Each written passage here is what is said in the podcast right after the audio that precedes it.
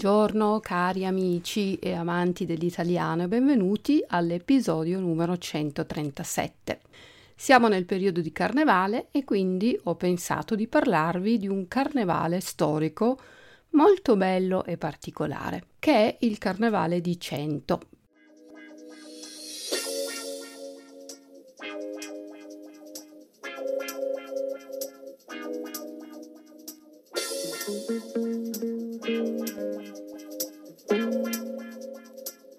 Prima di tutto è importante sapere dove si trova.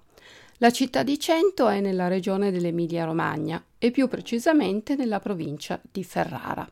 È però definita la piccola Bologna, sia perché si trova più vicino a Bologna che a Ferrara, infatti Cento si trova a 25 km da Bologna, a 32 km da Ferrara e a 38 km da Modena ma anche per la sua stessa gastronomia e per la sua architettura con i portici, il centro storico molto simile a quello di Bologna. Infatti il nome di Piccola Bologna che danno proprio a questa città, Cento, deriva dal fatto che è molto simile.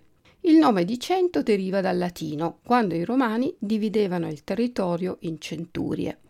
La prima comunità di persone risale al 1185.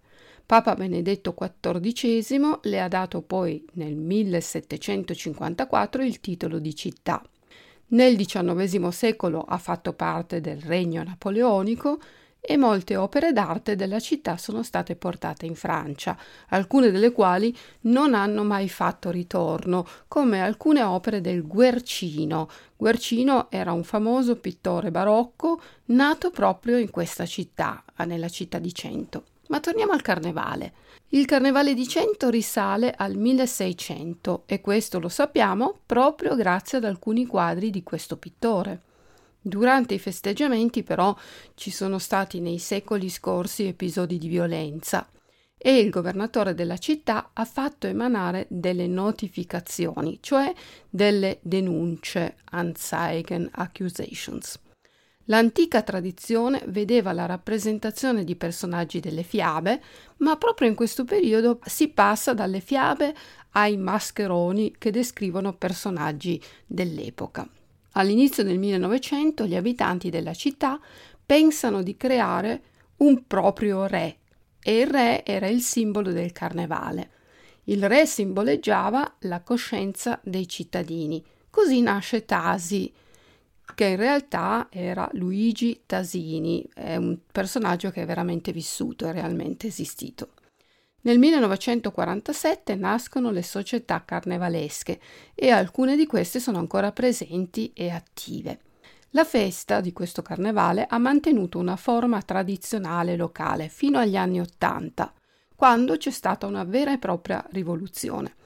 Ivano Manservisi, il patron, come si dice, cioè l'organizzatore del carnevale, nel 1990 prende in mano l'organizzazione del carnevale e lo porta a fama internazionale, grazie anche al gemellaggio, gemellaggio Städtepartnerschaft, Twinning, con la città di Rio de Janeiro, dove per alcuni anni ha sfilato il carro di cento vincitore dell'anno precedente. Nel 2012 a Cento c'è stato un brutto terremoto, terremoto Erdbeben, earthquake, e il percorso della sfilata, sfilata Zug Carnival Parade, è stato ridotto.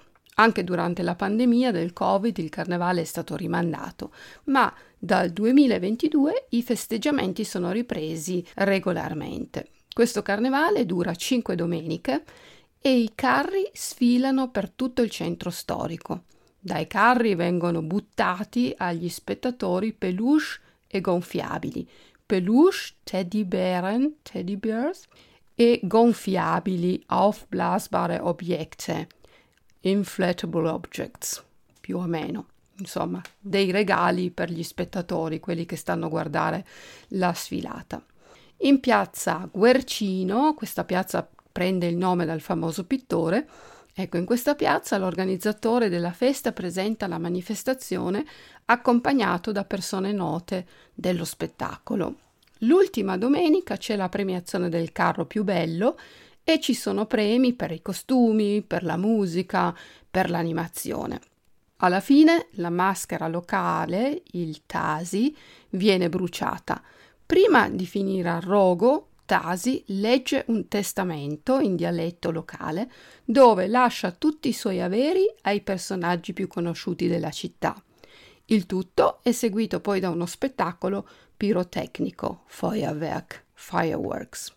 I carri di cartapesta, cartapesta papier-mâché, papier-mâché, sono creati interamente dalle società carnevalesche e superano i 20 metri di altezza e i 6 metri di larghezza.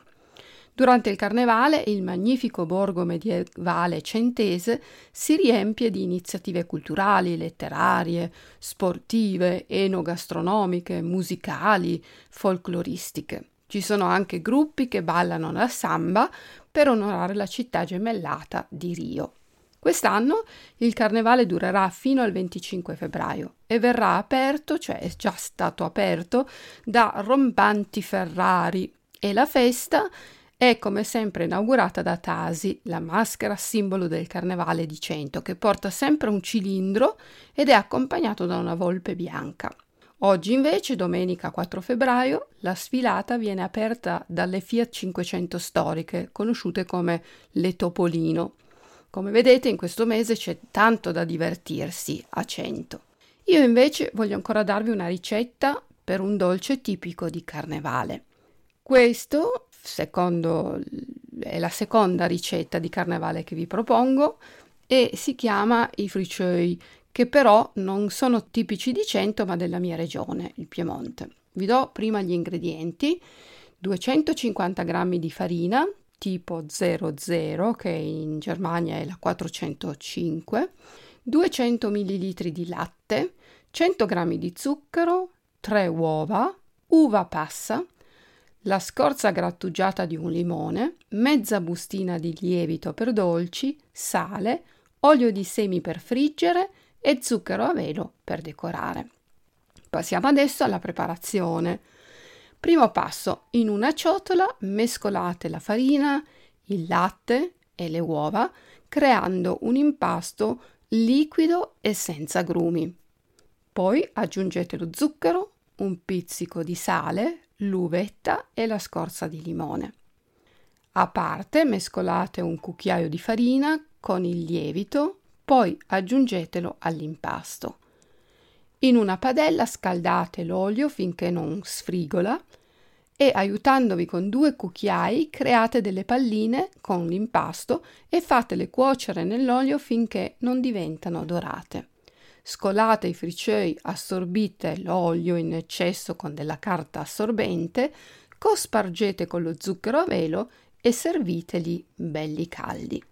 Vi ricordo che potete provare anche la ricetta delle bugie che trovate all'episodio numero 39, nel quale potete anche sentire l'interessante storia di un altro carnevale storico, quello di Ivrea che vi avevo già raccontato.